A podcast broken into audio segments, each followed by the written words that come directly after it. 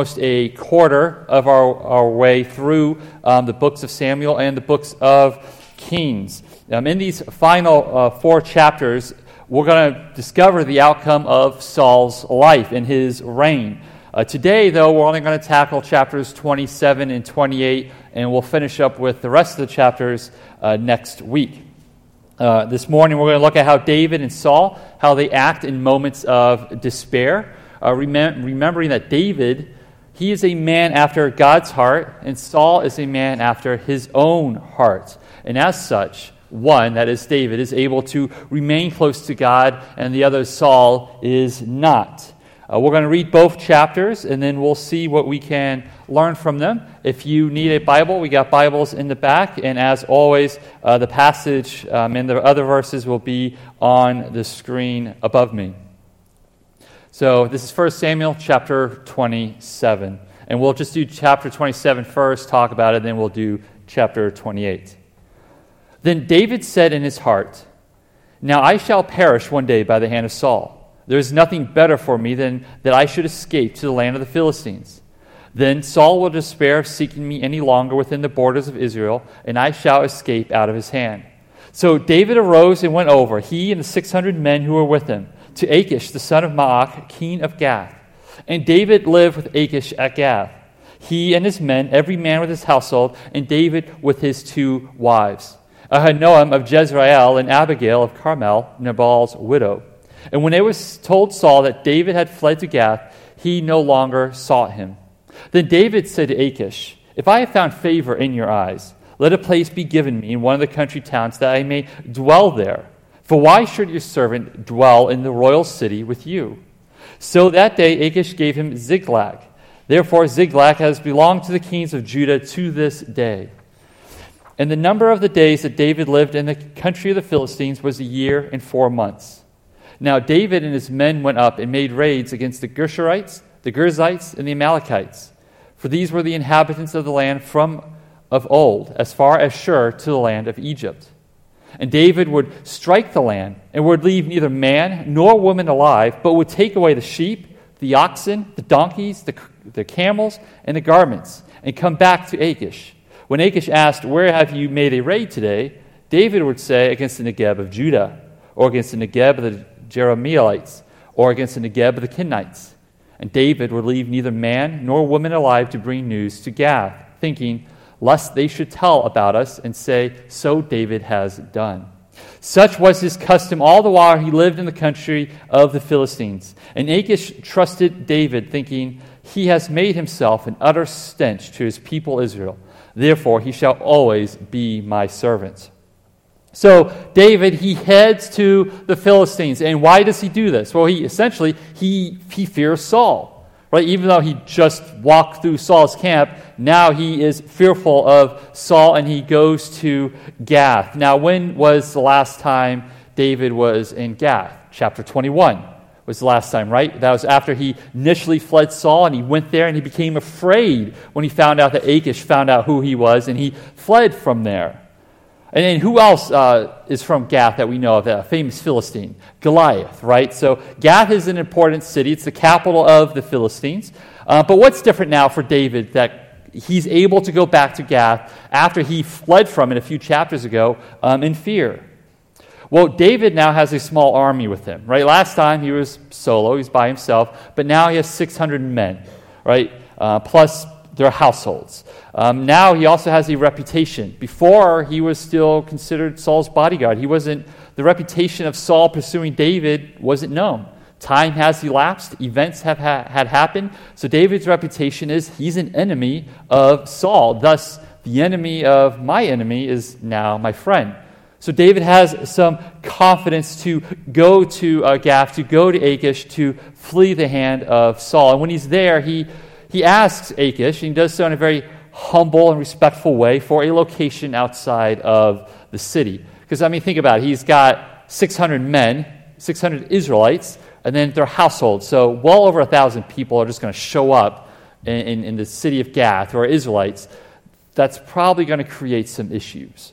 Um, and so he gets a city, uh, Ziklag, which is 23 miles to about the south southwest of Gath. And Uh, this creates space, right? It creates space between his people and the Philistines, and it creates space from the eyes of Achish, allowing uh, David to do what he wants to do.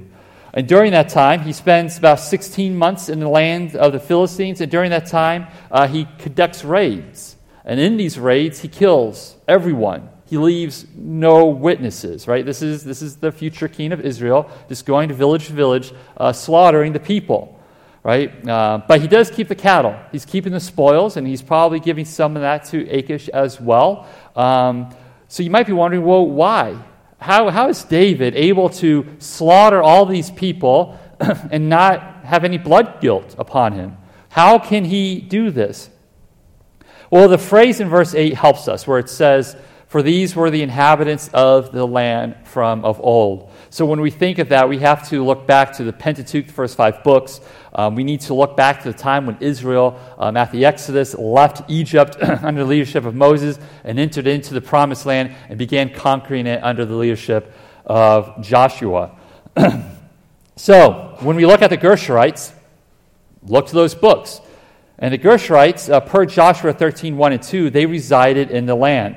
Uh, Joshua 13, 1, 2 says, Joshua was old and advanced in years, and the Lord said to him, You are old and advanced in years, and there remains yet very much land to possess. This is the land that yet remains all the regions of the Philistines and all those of the Gershurites. So they still had to be conquered. So David going and attacking them, it was permissible. It was part of the task that was, that was left to um, be done from Joshua's days, from the days of old. The Gerzites, we're not sure who they are. There's no other clear mention of this group elsewhere. Um, and then the Amalekites, we should be familiar with already. Uh, the Amalekites are the people that Saul, back in chapter 15, was supposed to wipe out, right? He was supposed to conduct herem, total war against the Amalekites, a command that was given to him because of what the Amalekites did to the Israelites in Exodus 17. Remember, they went to, uh, they had a fight there, and the Amalekites they were still, um, still had to pay up for that action. So all three of these are part of the people who were part of the promised land uh, that God had given to the Israelites to be conquered. and they had yet to be conquered. So that is how David was able to do so without incurring uh, blood guilt upon him. Uh, we get this command that God wanted them destroyed in Deuteronomy 20, verses 16, 17. Uh, but in the cities of these peoples that the Lord your God has given you for inheritance, you shall save alive nothing that breathes, but you shall devote them to complete destruction the Hittites, the Amorites, the Canaanites, the Perizzites, uh, the Hivites, and the Jebusites, as the Lord your God has commanded. And as we go into 2 Samuel and into Kings, we will see David um, bringing this uh, to fruition. Yet, when Achish inquires of David's actions, hey, where have you been? Where did you conduct your raid? David lies to him. Um, now, some people have tried to make attempts as to explain that David wasn't lying. For whatever reason, people like to keep the character of David um, well. They like to keep his character um, unmarred, I suppose, even though, I mean, you can't really do that with Bathsheba. Uh, but they try to explain, well, he wasn't lying. But he was, because they, they, try to say, well, he's speaking generically uh, in terms of geographically where he was going. But there's little weight to that. And it's okay to admit that David sinned that he, he's a sinner. All right, he, he is. He, he, his claim to the throne isn't the fact that he's, he doesn't sin or there's a lack of sin in his life. It's simply rooted that he's been anointed by Yahweh. And his soul is chasing ultimately after the heart of God, despite his own sins. So, are these actions acceptable by David? Is his lying to Achish acceptable? Because we know lying is a sin. We know lying's ultimately not acceptable to God, but in this case, is it? We have to say the, the question is not so much is it acceptable, right? Because God doesn't find any sin acceptable. Every sin, every sin, no matter how small, how big, every sin is offensive to God. But does God ultimately extend grace in a moment like this? And why would he? Well, consider the alternative. If David doesn't lie on this account, he puts not only his own life, but the lives of those he's with at risk. So his deceit ultimately is keeping the Israelites alive. And God desires mercy, not sacrifice. And we live in a fallen world, and sometimes when we don't know any better, we don't know what to do, we, we do commit sin. And, and, we do so because we try to preserve life, or, or, we, or we try to do so, we do so for the, for the better good. And thankfully, God's grace is there to cover our sin. We don't do so proudly, we don't boast in the sin. We plead and we lean into God's grace and mercy. And We thank Him that there is grace and mercy to help us to walk um, in this life. And we'll talk more about this at the end of the message. So David's time spent in uncircumcised territory, it's blessed with success. He forms a bond with Achish that, as we will see in the first two verses of 28, chapter 27 really should have, I think, should have ended in ta- uh, 28, verse 2.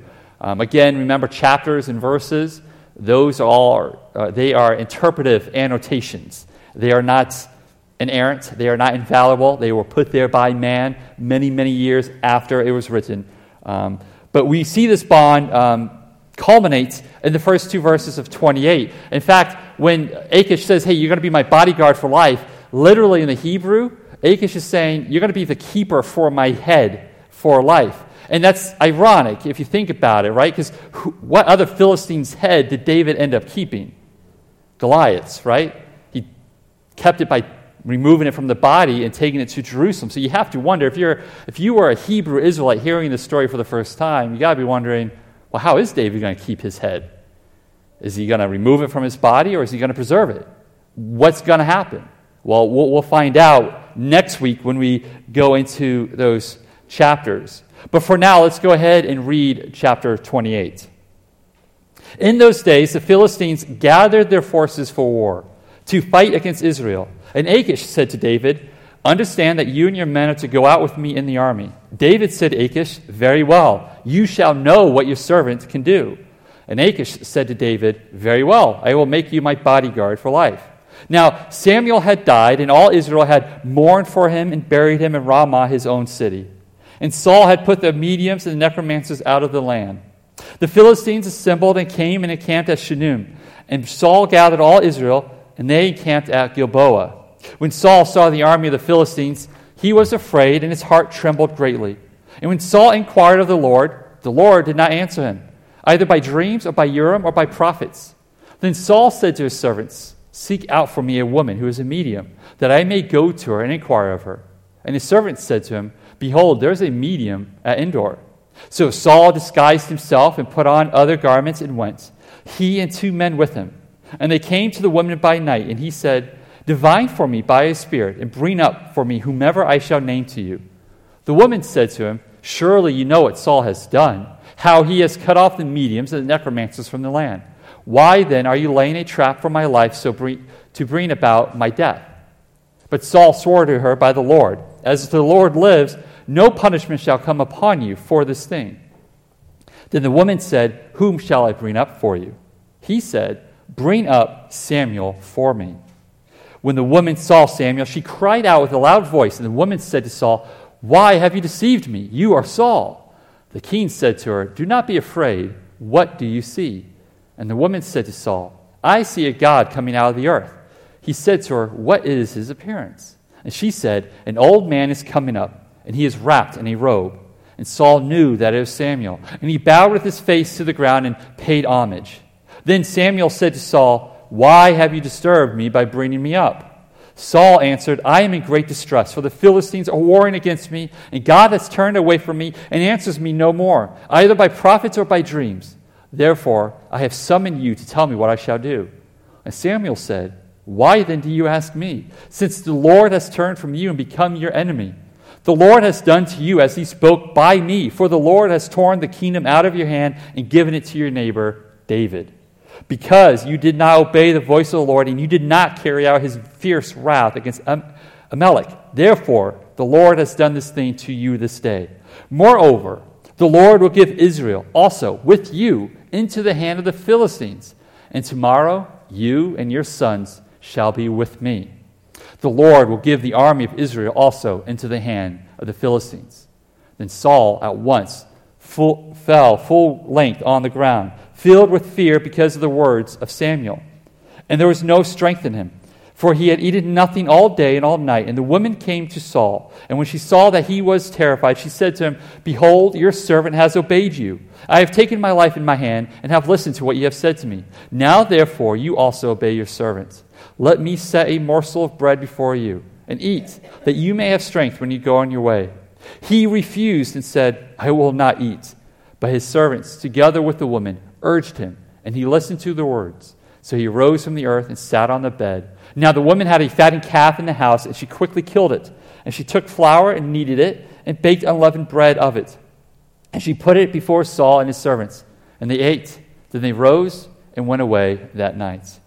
So, chapter 28 reminds us, after it talks about the bond between Achish and David, it reminds us that Samuel is dead. Right? The man who once was the voice of God to Saul and not only to Saul, but to Israel, he's gone. And we read about this back in uh, beginning of chapter 25 when uh, Samuel passed away. But this is to help set the scene before us. It also tells us that there are no necromancers, there are no mediums in the land legally, anyway. Right? For in his faithfulness, one of the good things that Saul did was he expelled them per the command of the Torah. And this is important information because it helps set the scene to the great lengths that Saul goes to commit this sin.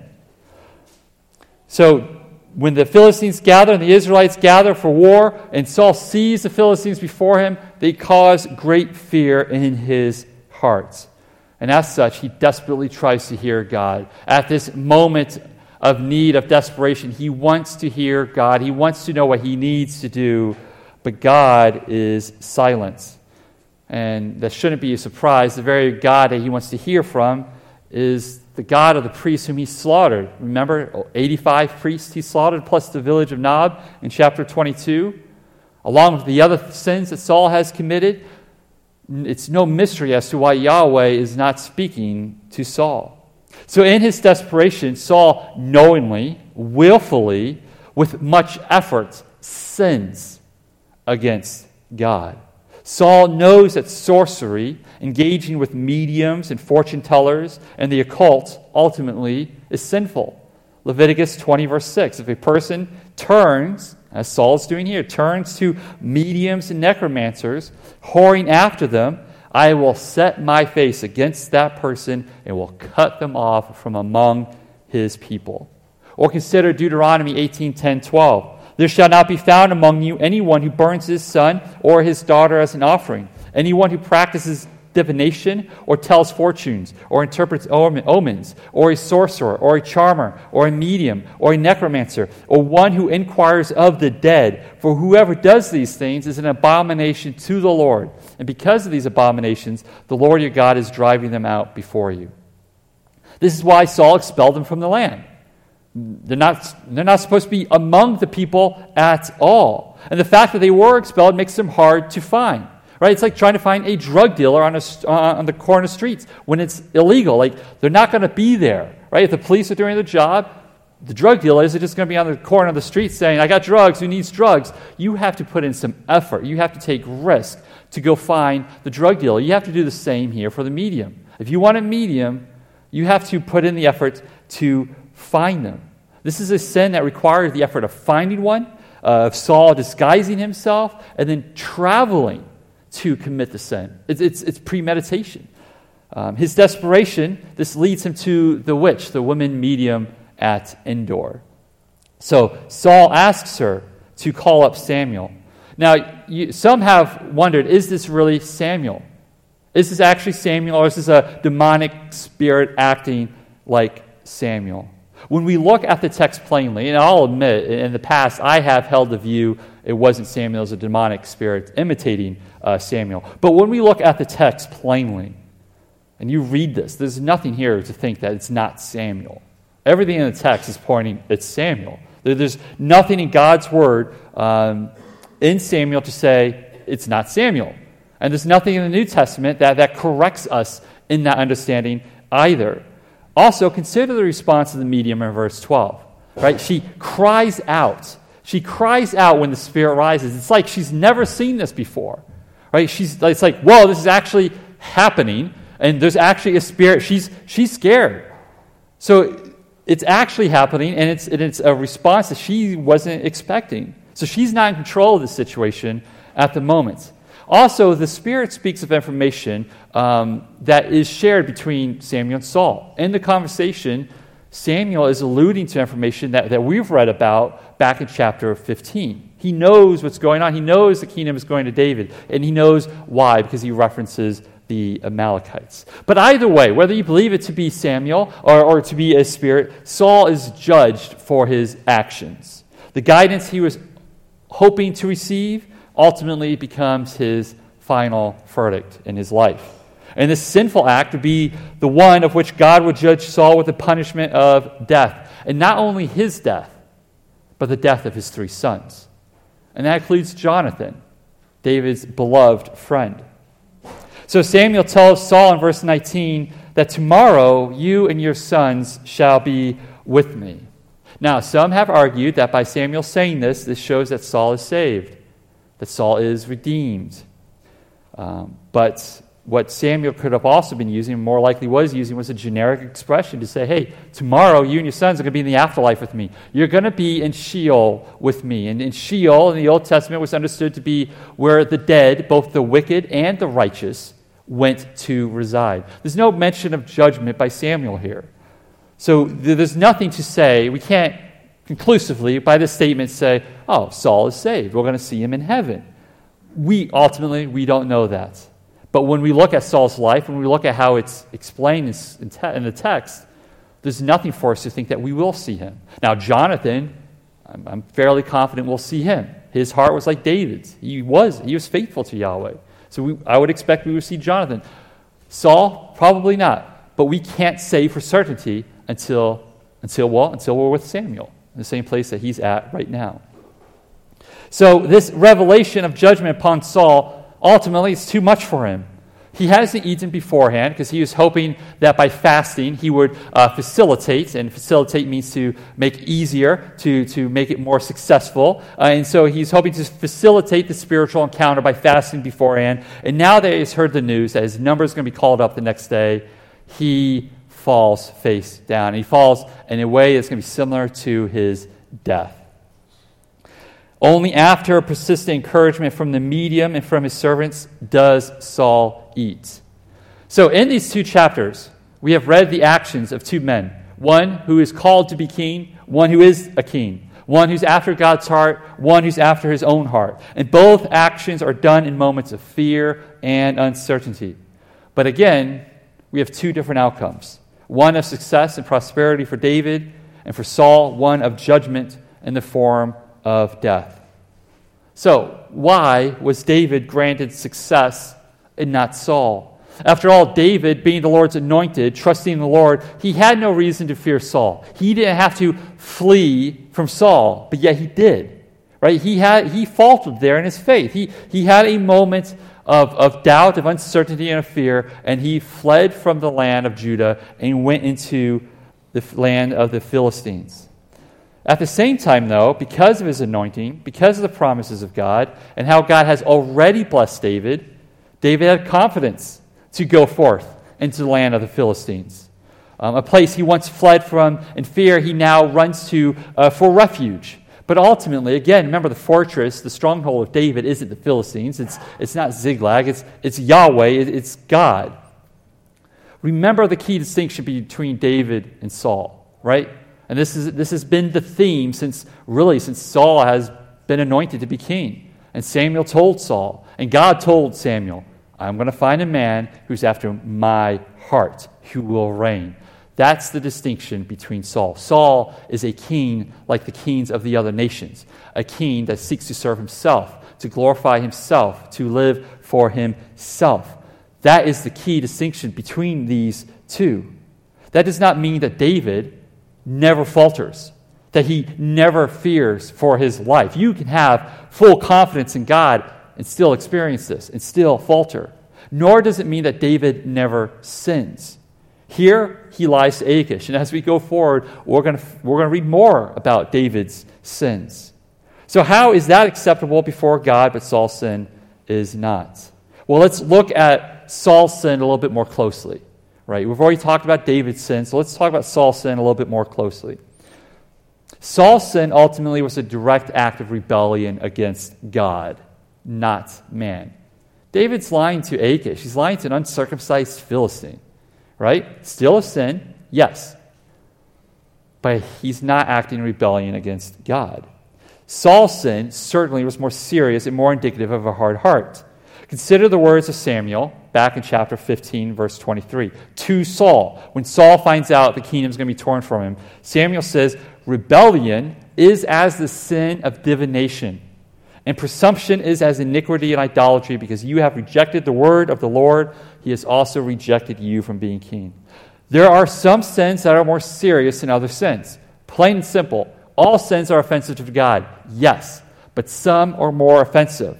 Some carry more weight. Some are more destructive with the relationships in our lives. Some are more destructive with the relationship with God. And as in the case of Saul, some sins are reflective of the hardness of one's heart towards God.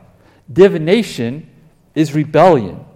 See, Saul's, here, Saul's sin here with the witch of Endor wasn't like a whoopsie, right? wasn't like a, a moment of, of weakness. It was a sin that was born out of intentionality, right? It was premeditated, but ultimately he desired to do it because his life was in constant rebellion to God. Right? It wasn't like he's walking faithfully and he's walking through, through the streets of Endor and there happened to be a shop of necromancers or a medium open and this is something that the culture did. No, like it was put away for a reason, not to give opportunity. But Saul's life was one of such that to do this sin, he was already there. His heart was already hardened. He was already in that dark place. He lived a life that continually sought to serve itself rather than God. Hence, the monument in Carmel after the fight with the Amalekites. It was a life that refused to trust in God, and as such, God rejected Saul. Saul didn't care about the commands of God ultimately. So when Saul needed God the most, when he saw the Philistine army, God was not there. God was silent. Saul never truly woke up, as we talked about last week. He never truly woke up from his sinful life. He never repented and turned to the light. And that's ultimately because Saul's heart was never after God's heart, like David's heart is. Think of the Sermon on the Mount in Matthew. Jesus calls us to live our lives perfectly as our Father in heaven is perfect. At the same time, in doing so, he shows us that we can't do that, right? It's impossible for us to live in perfect obedience, but rather it all comes down to our motives and whose will we are chasing. Are we chasing after God's will, or are we chasing after our own will? If we are chasing after God's will, if we are chasing after Christ, following Him as He calls us to do, then when fear comes, when the Philistines gather before us and anxiety comes, or when bad news hits, or we see the storm clouds gather, or the flood waters rise, we might falter in our trust for a bit, but we won't fall away. We might stumble, but we're not going to fall down permanently from the presence of God. We'll cling to Christ, we'll cling to His words we will remain faithful and we will trust Him in all things. And this is why the doctrine of eternal security, the doctrine of assurance, is important for the believer to know that once you're, once you're with Him, you can't be lost. And that gives us confidence to continue to go after Him. So when Satan says, hey, you're guilty of the sin, you can be like, no, I'm not. It's, I committed it, yes, but I'm going to confess it. I'm going to seek forgiveness because it's there, it's waiting for me. And it's in these moments that we'll be able to go to Him in prayer and He will listen and He will answer because we're praying His will, and we're praying His will because we're obedient to His word, unlike Saul who rejected it. Proverbs 15:29 says, "The Lord is far from the wicked, but he hears the prayer of the righteous." But if we're not chasing after God, if we're not seeking his will, then we're not on the road to Calvary where we need to be we're not following Jesus. And we, mo- we are most certainly are not close to God.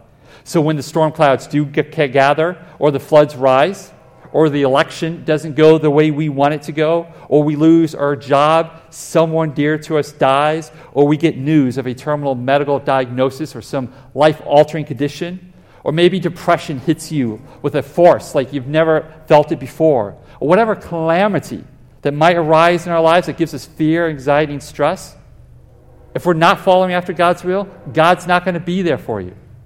You're not going to be able to hear from Him. Some of you, when disaster strikes, you wonder, where's the church? I'm in desperate need. Where's the church? You might even wonder, where's God? I am praying to Him. But better question is, where were you before the need arose?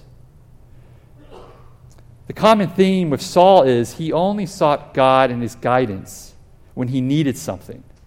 Outside of that, Saul lived for himself. When fear came to him, yes, he needed God, he needed Samuel, he needed the wisdom guidance. But when granted success, like the Amalekites, he didn't need God. He exalted himself, he built a monument to himself.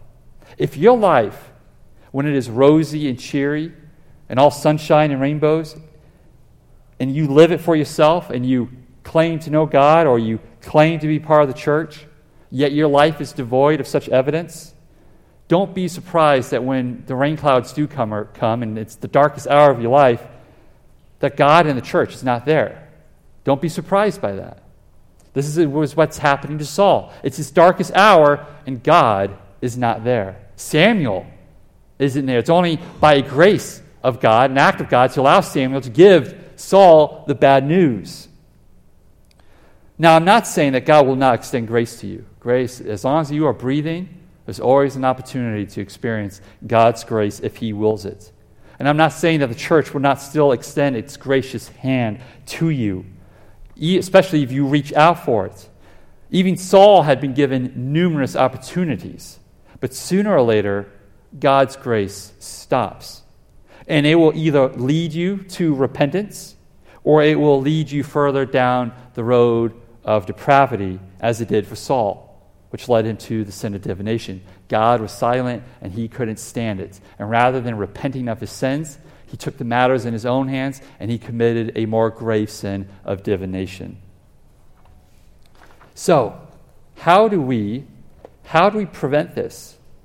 How do we keep ourselves close to God? Or how do we get ourselves back closer to God, back to where we ought to be? Well, first, if you're not a believer, confess your sins, repent of them.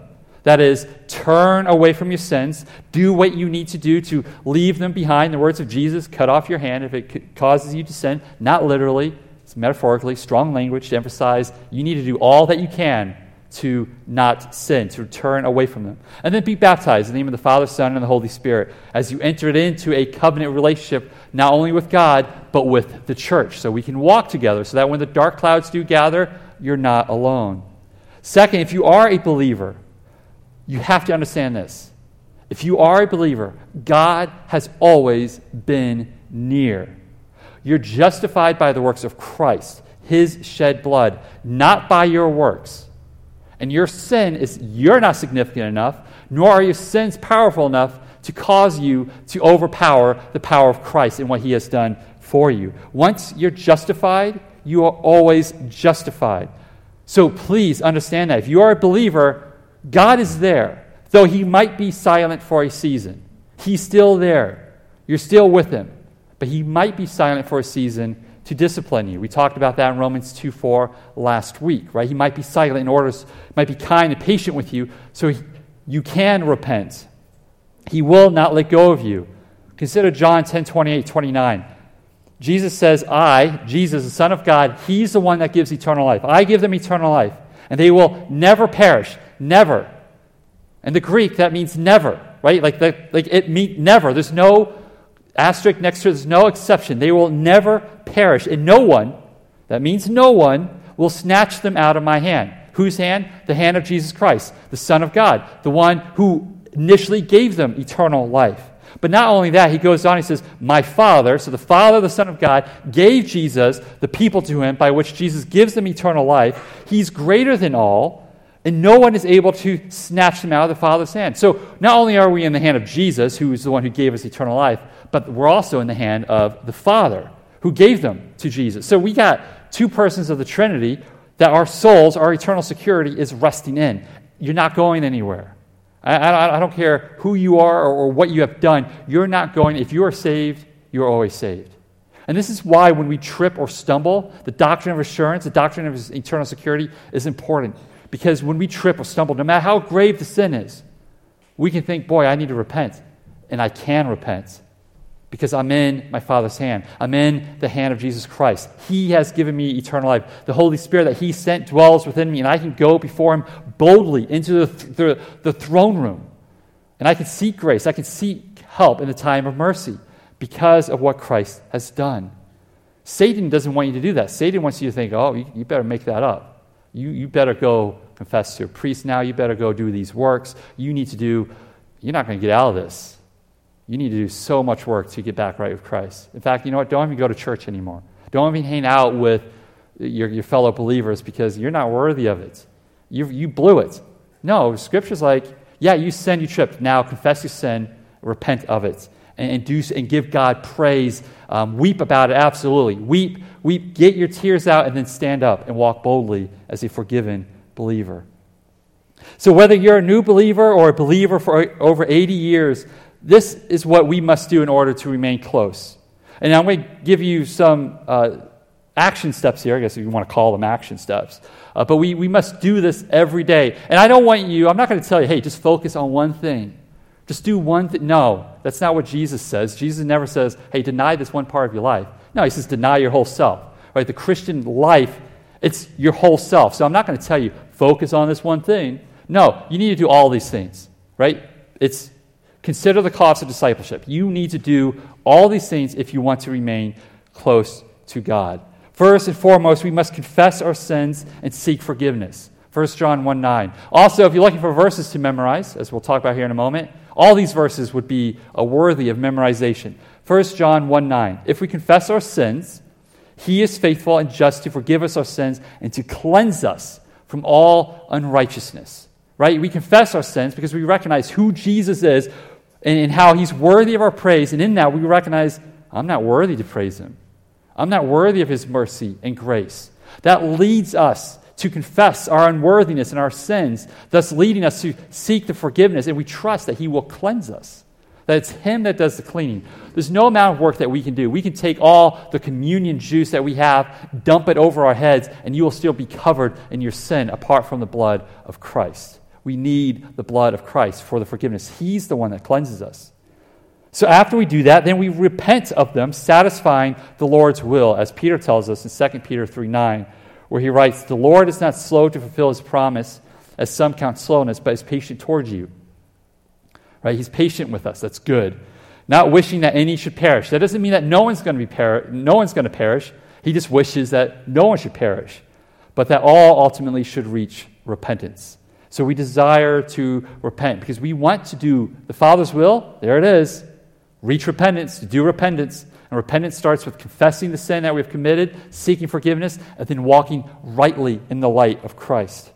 But in order to do this, well, we have to know what the sins are. We have to know how to walk, and that's we have to meditate on His Word night and day. Joshua 1 8. This book of the law shall not depart from your mouth, but you shall meditate on it day and night, so that you may be careful to do according to all that is written in it. For then you will make your way prosperous, and then you will have good success. Some of you meditate on fantasy football stats more than you do the Word of God. The Word of God should be dominating our thoughts. You know how you take captive every thought, as Paul tells us to? When the Word of God is there. Because when a thought comes into your head, the Word of God is there to say, ooh, that's not good, that's not good word. You don't want that in there. And so you rebuke it, you get it out or, or, or, how you react or how you love people or the need for prayer. That's all because the Word of God is in there and the Spirit's using it to guide you. And that leads us to Hebrews 4.12. For the Word of God is living and active.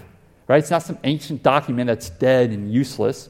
It's sharper than any two edged sword, piercing to the division of soul and of spirit, of joints and of marrow, and discerning the thoughts and intentions of the heart. We need the Word of God to know ourselves and to know others, to know how to love them, to how to walk with them, to know what our sins are, to be aware of them, to stop being ignorant of them, stop being arrogant of ourselves. So, for some of us, that means we need to start a Bible reading plan. And don't wait until the calendar year. Right? That's like, oh, I'm going to wait until January to lose weight. Well, it's September. Start losing weight today. Like, start the Bible reading plan today. You don't know what tomorrow is going to bring. You don't know if, if tomorrow is even going to come. So start now. Don't wait.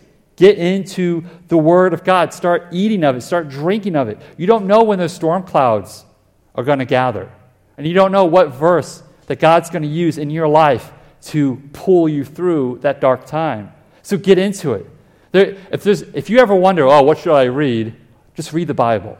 Like if you're looking for something to do, something to read, read the Bible. Have a Bible next to the toilet, right? Like uh, it's a moment to read. Don't bring the phone with you into the bathroom. Keep it a sanctuary as much as possible. Keep the smartphones out of the bathroom. So when you're sitting there and you're, you're trying to keep your mind occupied, open up Scripture. Get your head into the book.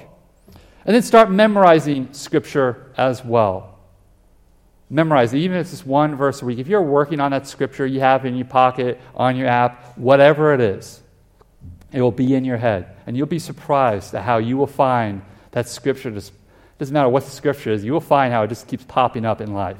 You will just, people say things, you're into situations, and that verse, the one that you're memorizing, comes to play because that's the Spirit. The Word is living, it's active. And if you need help on, like, well, what verses to memorize, well, use the verses I bring up on the sermons, use the verses I've mentioned this morning, or get with me. I can recommend some apps um, and some other tools you can use uh, as well. Uh, the navigators actually have a good topical memory verse system you can use.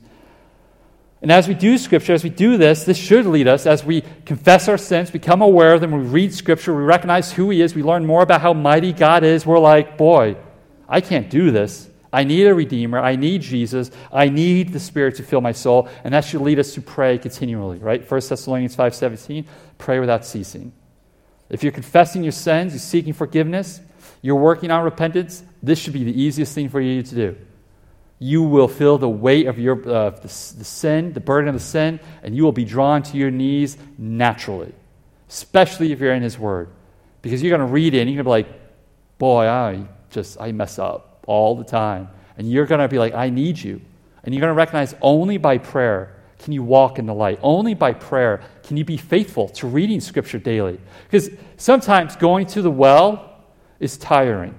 Sometimes going to the fountain of truth, you're like, I know I need to go there. I have a headache today. I'm tired. I'm exhausted. I know what I'm going to read already. I've read that book before. I don't, I got, I got so many things on my mind. Well, that's why you need to pray. You need to pray as you go there, you need to pray as you walk. So pray continually. Fourth thing is we need to worship and fellowship together with the body of Christ so we can encourage, serve, rebuke one another, correct one another, teach, and praise God together.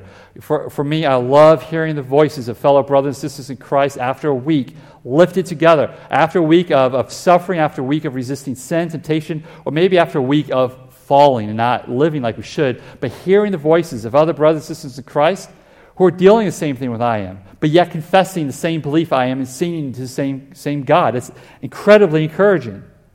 I'm going to read 1 Thessalonians 5 12, 22, which speaks to this. And there are many passages we could pull from the New Testament on this topic of fellowship and in worship. Uh, the entire book of Ephesians it highlights that. Uh, but this morning, uh, I'm going to just deal with uh, 1 Thessalonians 5 12, 22. We ask you, brothers, to respect those who labor among you and are over you in the Lord and admonish you, and to esteem them very highly in love because of their work. That's Paul's talking about the elders, those who serve the church, those who teach in the church, um, so those who labor among the body. Be at peace among yourselves.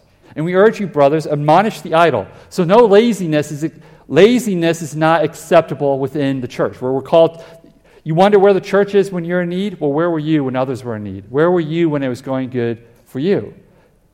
Don't be idle as you're part of the church. Serve the church. Serve your brothers and sisters in Christ. The church exists not so that you may be served, but so that you may serve others and God may be glorified. That's making disciples. Encourage the faint hearted. Help the weak. Be patient with them all. We be patient with each other because, well, God is patient with us, thankfully. See that no one repays anyone evil for evil, but always seek to do good to one another and to everyone. Rejoice always. Pray without ceasing. Give thanks in all circumstances. For this is the will of God in Christ Jesus for you. Do not quench the spirits. Do not despise prophecies, but test everything. Right? So Paul says, test everything. Give you an example. Black Lives Matter movement. Test it. Why do I say that? Black Lives Matter, it's a spiritual movement. It's connected with a faith movement called Yoruba out of Nigeria. Uh, the co founders, you can Google this. This is not like some conspiracy theory. The founders have come out. They've, I'll, I'll read you their words. In regard to saying their name, right? You know, when they say, say their name, that's a spiritual practice of the occult. Patrisse Cullors, one of the co founders, says, It is literally, almost, re- this is a quote, it's almost literally resurrecting a spirit so they can work through us to get the work that we need to get done. She goes on saying, I wasn't raised with honoring ancestors.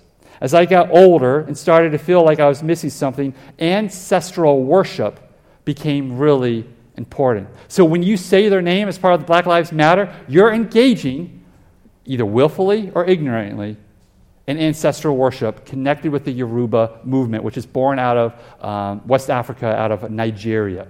You can look this all up, it's all out there. Melina Abdullah, another co founder, says at its core, it is a spiritual movement. The, the sentiment behind Black Lives Matter, that's the bait. That's what gets you involved. But it's, it's, it's ancestral worship, it's a form of divination. Don't do it. You know now, you're responsible. Um, I'll give you a podcast in case you're like, well, I don't know, I want more information about this. Just Thinking Podcast, episode The Church of BLM. Darrell Harrison, Virgil Walker, two black pastors, they spend two hours giving information. They do their research and be prepared to take notes.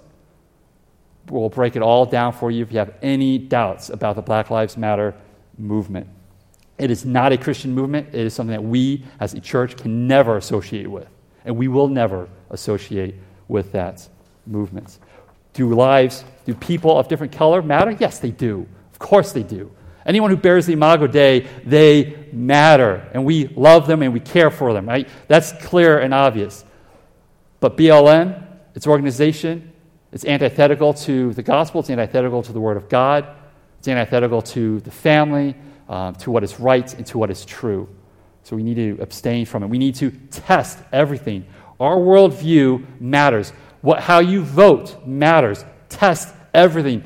Test whoever you're voting for Test it with the Word of God. Your Christian life, you're not called to the Christian life to keep that worldview apart from reality. You're called to use that to reform, to redeem culture. So test everything. And we as a church especially have to. Paul goes on and says, Hold fast to what is good, abstain from every form of evil.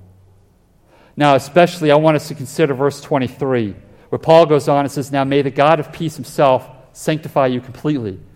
God of peace himself, he sanctifying us. And may your whole spirit and soul and body be kept blameless at the coming of our Lord Jesus Christ. When we do these things, not for selfish gains, then we will be like a wise man who builds his house on a foundation of rock and not sand. So that when trouble comes, we will be ready. We will already be near to God and we will not feel alone. Come, whatever may.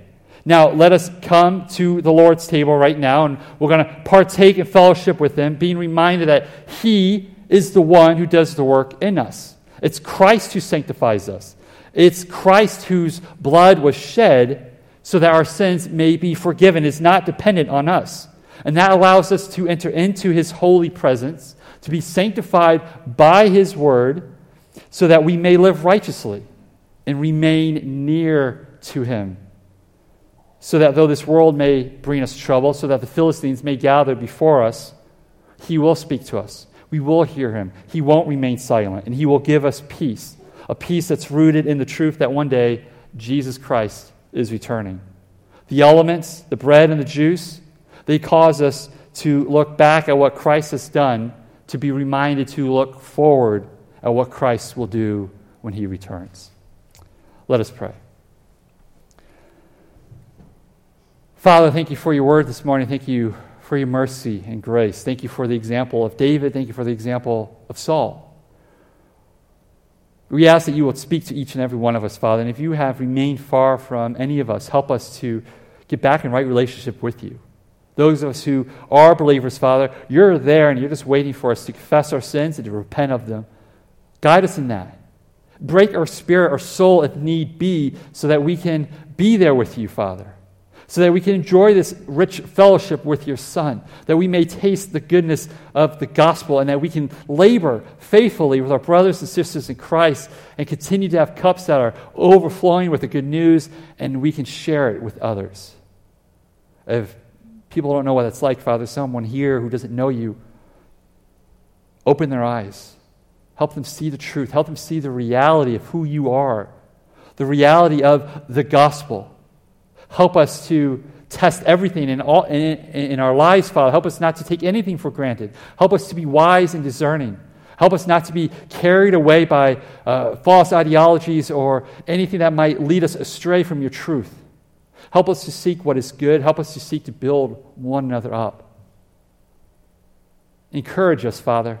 Those who are brokenhearted, I ask that you would mend our hearts, that you would allow us to